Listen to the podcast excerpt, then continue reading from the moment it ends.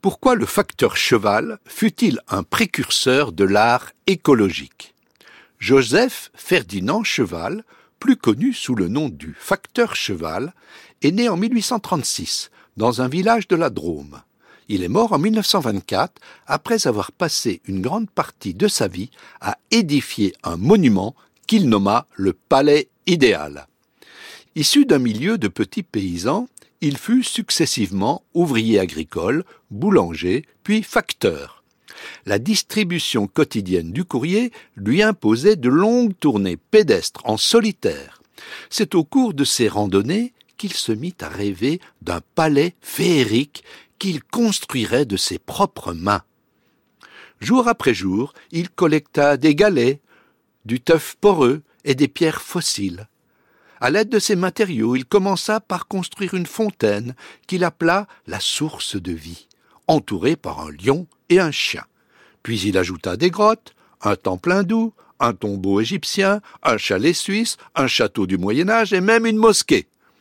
Pour donner de la vie à toutes ces constructions, il sculpta des bas-reliefs représentant entre autres un dromadaire, un ours, un éléphant n'ayant pratiquement jamais quitté sa région, ses sources d'inspiration venaient principalement de ce qu'il observait dans la nature, au milieu de laquelle il vivait, mais aussi de sa lecture assidue des premiers magazines illustrés qui faisaient découvrir aux Français de cette époque toutes les merveilles du monde.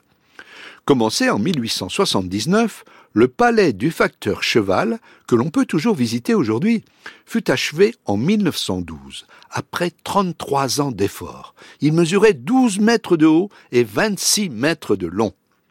Cette œuvre monumentale commença à attirer l'attention des surréalistes au début des années 30. Le sociologue Howard Baker a montré que les élites cultivées disposent du langage et des références qui permettent de valoriser des pratiques populaires exclues jusque-là du monde de l'art. La notoriété dont bénéficia l'œuvre du facteur cheval fut une conséquence de ce processus de réhabilitation. Alors que son palais idéal avait été décrit au départ comme un assemblage hétéroclite réalisé par un amateur ignorant, les surréalistes prirent la défense du facteur cheval.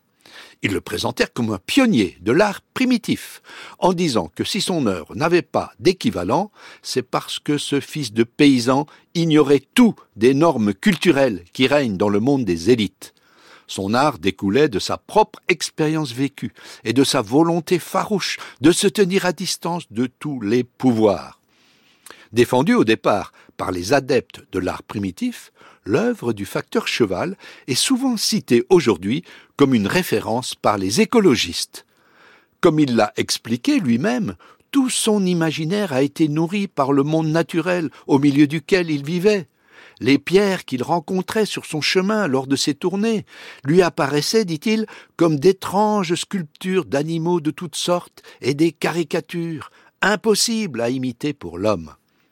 Voilà pourquoi Joseph Ferdinand Cheval est considéré à présent comme un artiste pionnier par les écologistes, car son œuvre nous incite à réfléchir sur les modes de production et de consommation de la nature en tant que réservoir d'éléments utilisables.